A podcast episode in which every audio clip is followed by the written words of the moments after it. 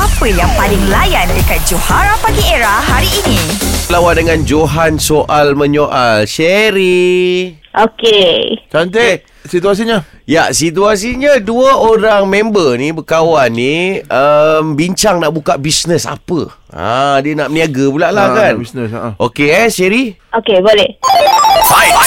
Tak ada lah. era Johan, cukup duit ke? Nak buat apa duit ni?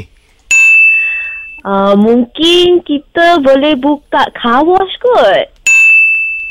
Uh, berapa modal dia?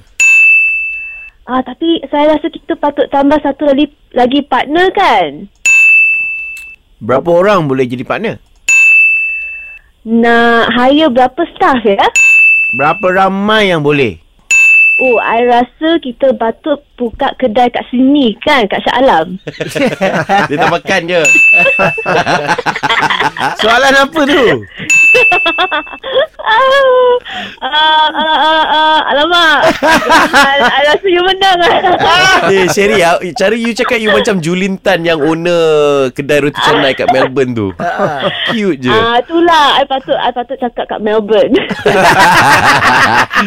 Okay lah Sherry Since you uh, Kalah tadi You kena panggil Johan And then you umumkan You win okay Alright, Johan, you win.